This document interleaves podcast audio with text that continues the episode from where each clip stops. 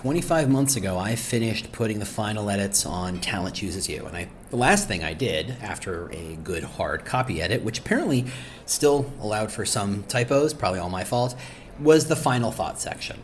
The way you wrap up a book. And anybody who's written anything this long will probably tell you is the the ending is the hardest thing. You can find all sorts of different ways to start something, all sorts of entry points to a big idea, but ending it is hard and I think it shows through. I think I, this is not my hey, I've really nailed this ending. It was just I had to finish it. I was like the guy or girl at a marathon that last mile. You're just just be done, please. Let's get over it. But I think there is an idea here that I'm going to extrapolate on about the idea of our work being a kind of art. It's something I've held true for a very long time, though I don't always spell it out. And I think that's what we're going to do today as we get into the final thoughts, the last section of Talent Chooses You, when we get back. Hey, everybody, welcome to the Talent Cast. It's season two, so it is the podcast version of the audiobook refresh of the Talent Chooses You book. Yes, that's right all of that is true. All of this is brought to you by recruitmentmarketing.com. They are the community for recruitment marketing professionals. They have sponsored the entire season, the entire audiobook. It is free and available to you because of them. And for that, I thank them immensely. Not only did it give me the excuse to come back and do this thing, it also made it easy for a lot of you to discover this information. I didn't make any money writing the book. I really did it to kind of put it out there. And they were able to find a way to make sure that more and more people could have access to this information over the long haul. So go take a look at recruitmentmarketing.com. Take a look at their community, sign up. I think you may have missed the last Ask Me Anything, but I think the previous ones have been recorded, so go check that out. Uh, but otherwise, it's a growing community, and I, I highly recommend you take a look. Also, as you know by now, if you listen to any of these episodes, I have a newsletter. It's growing like crazy. Uh, I'm thrilled to spend time thinking about it. It is employer brand headlines. You go to employerbrandheadlines.substack.com or you go to employerbrand.news. Either way, very easy to sign up. Or you can go to employerbrandlabs.com. Very easy to sign up. It is free. It is every Monday. It is there exclusively and specifically to help you get smarter and stay sharp about employer brand. So if that's what you want to do, if that's what you want to yeah, that's where you want to be. Go to employerbrandheadlines.substack.com and sign up. All right, let's get into it. This final section is relatively small. It's called Final Thoughts, but I am going to expand on it because, like I said in the intro, there's an idea around art that we need to kind of pull through because I think specifically there are plenty of jobs that are obviously art, there are plenty of jobs that are obviously rarely art, and ours is in this gray area. And it's very easy to do our job just putting one foot in front of the other and that's an approach. That is a way of doing things. But I'm not that person, and I think maybe you don't have to follow my footsteps, and maybe you don't have to believe what I have to say, but I think a different perspective may give you a different way of looking at things, a different way of looking at your own work. So, in rereading this book, I was struck by a sudden thought. Well, I'm pretty sure that my passion and love of employer branding comes through. I wonder, maybe I worry that my cynicism is showing through as well. I started the book as a way to champion the idea of employer branding as a concept, to pick up the drum and bang it and walk down the street and hopefully have some sort of parade fall in behind me. Not because I'm the leader, but because it's an idea that I care about, and I knew that if I described it and kind of put it in the right format, other people would say, that sounds like what I want to do too. That sounds like um, a way I can solve a lot of my recruiting and talent problems. But along the way, I wanted to temper it with reality. The honest challenges and frustrations an employer brand, any employer brand professional faces. Building an employer brand in whatever capacity you choose to do it is really, really hard work. It is not something you just do. And that's for a lot of reasons. We've talked about some of them. The idea that you don't have authority over the things you're expected to oversee, uh, the authority or, or, or power over the things that impact your brand. At the same time, it's also because there's no expectation of what this job is you can do this job, this employer brand manager, director, specialist, whatever. You can do this job a lot of very, very different ways and still be incredibly successful at it. We talked about the politics in the last chapter or two. That is a way of becoming incredibly successful. You can think of it as content marketing, and that is a way of being incredibly successful. That's my approach generally. You can be a strategist, you can be a tactician, you can come at it more from as a recruiter and getting into the nuts and bolts of the hardware, of the nuts and bolts of the tech, a valid way to do it. But even today, there are a shocking number of business leaders in even the biggest companies who still don't understand what employer branding is. Or they read an article and they think they know it.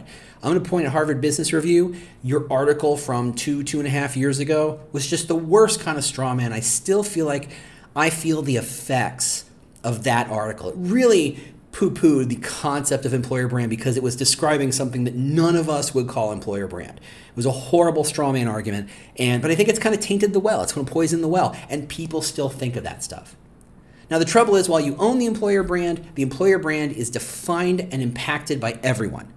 Everyone in the company shapes the employer brand, but everybody in the company shapes how other people see and think about an employer brand. They all have different perspectives.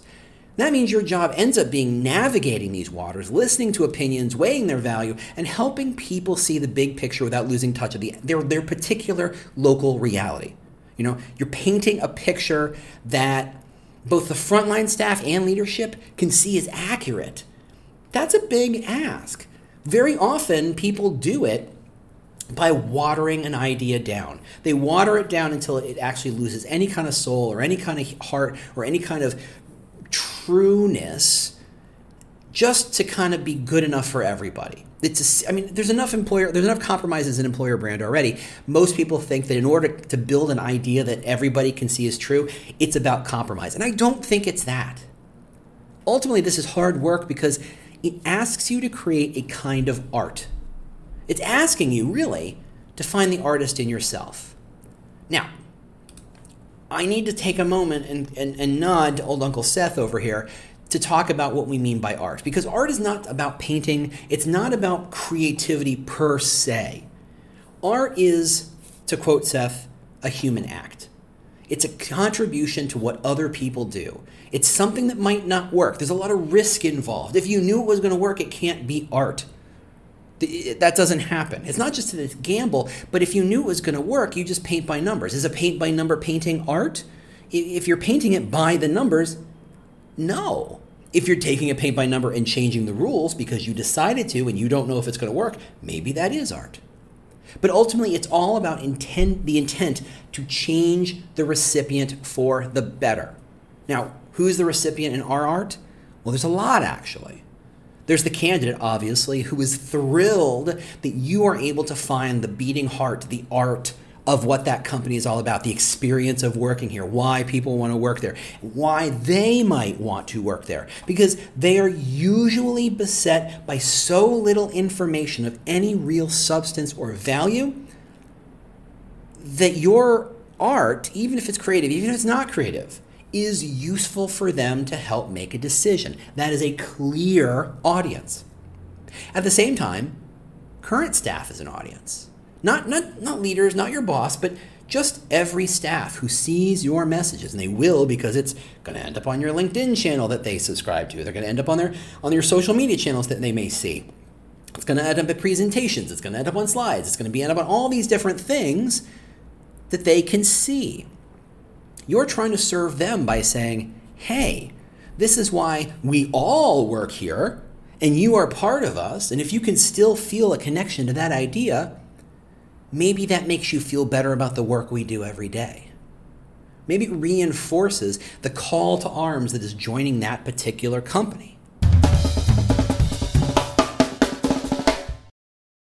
Do you love news about LinkedIn, Indeed, Google, and just about every other recruitment tech company out there? Hell yeah. I'm Chad. I'm Cheese. We're the Chad and Cheese Podcast. All the latest recruiting news and insights are on our show, dripping in snark and attitude. Subscribe today wherever you listen to your podcasts. We, we out.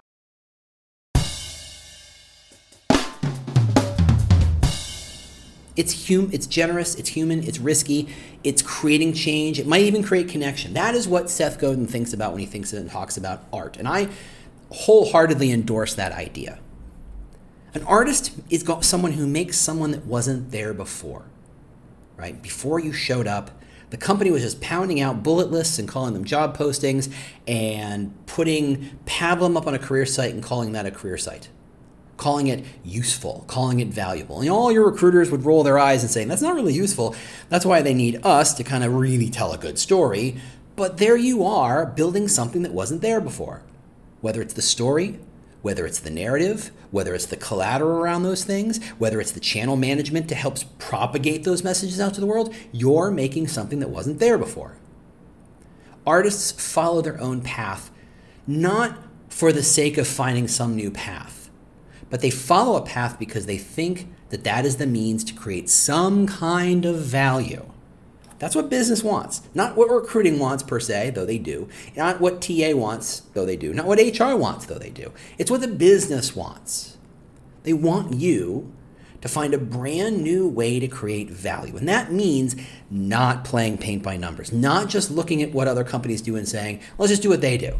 We all have been in these conversations where we're trying to pitch an idea or we're trying to solve a problem to a leader of some sort, and they get a little confused and they simply turn to us and say, Well, what does Google do? Or what does Tesla do? Or what does insert your cool company of, of your particular choice there? But that doesn't serve because unless you are Google, unless you are Tesla, who cares what they do?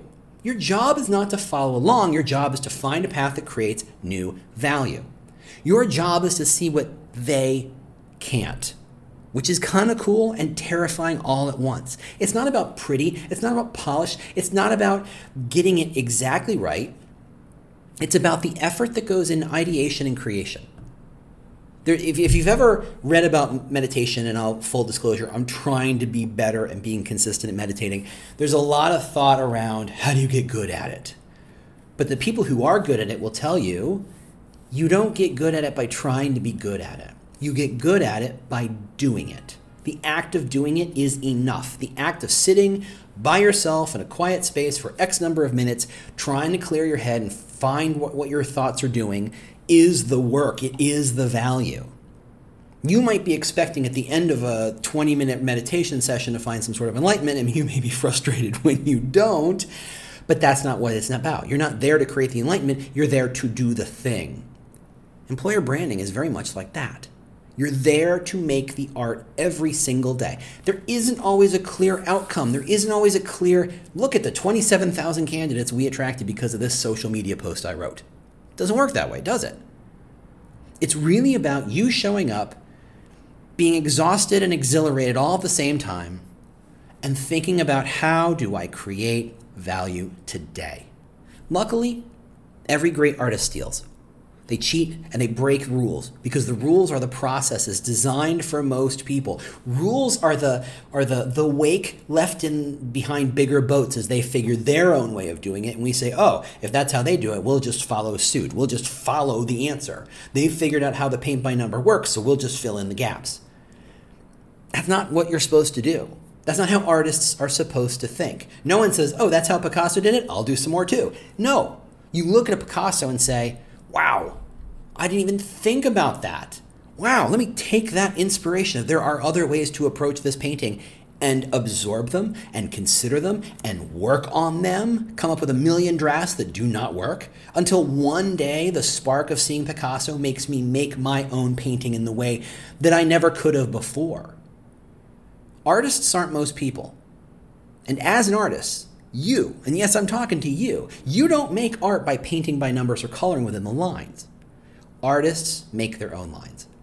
Artists pick their own colors. They decide when the art is done and when it's time to move on to the next thing. That's the life of an employer brand professional.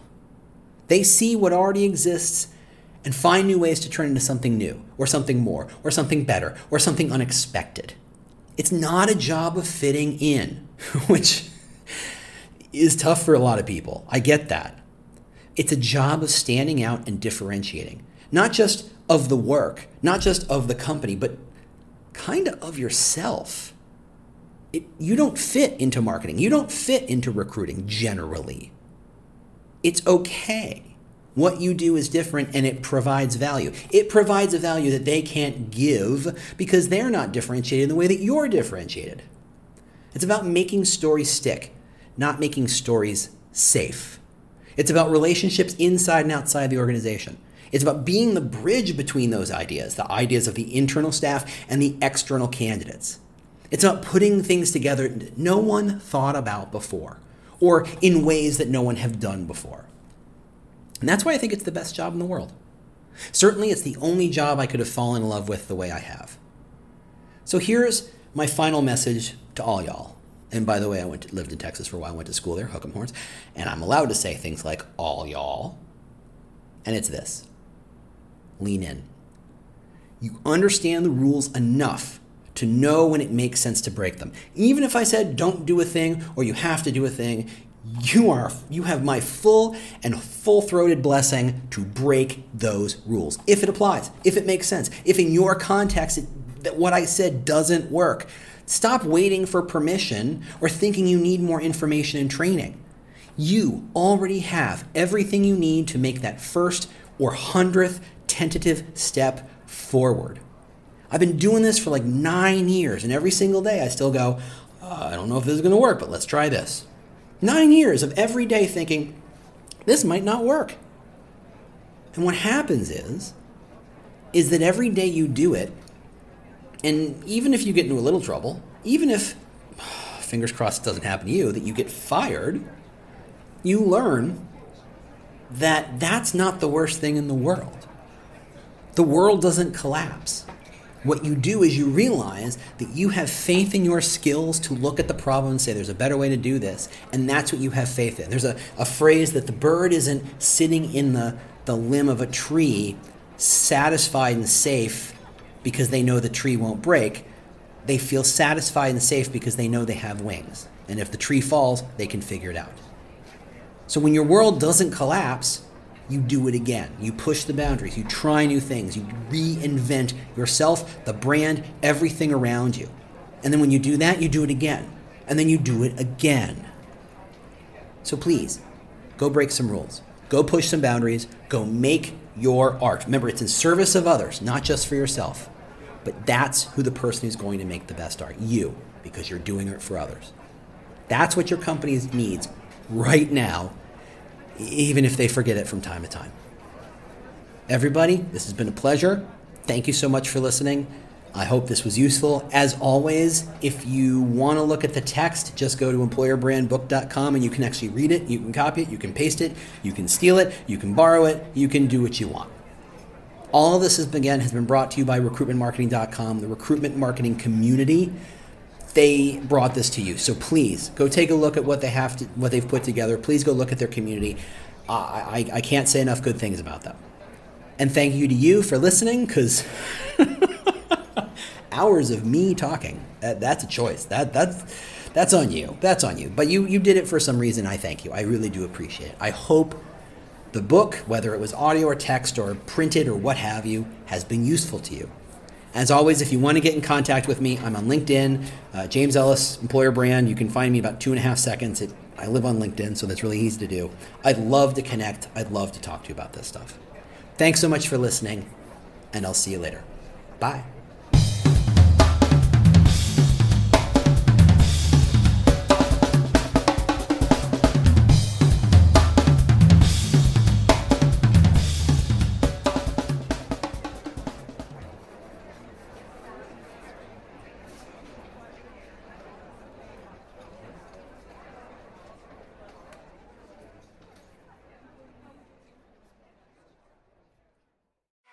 How much do you understand the future of finance?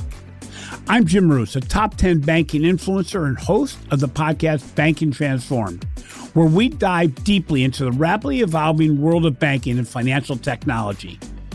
Join me as I interview industry experts, thought leaders, and innovators as they unravel the latest banking trends, disruptions, and game changing technologies reshaping the world of finance.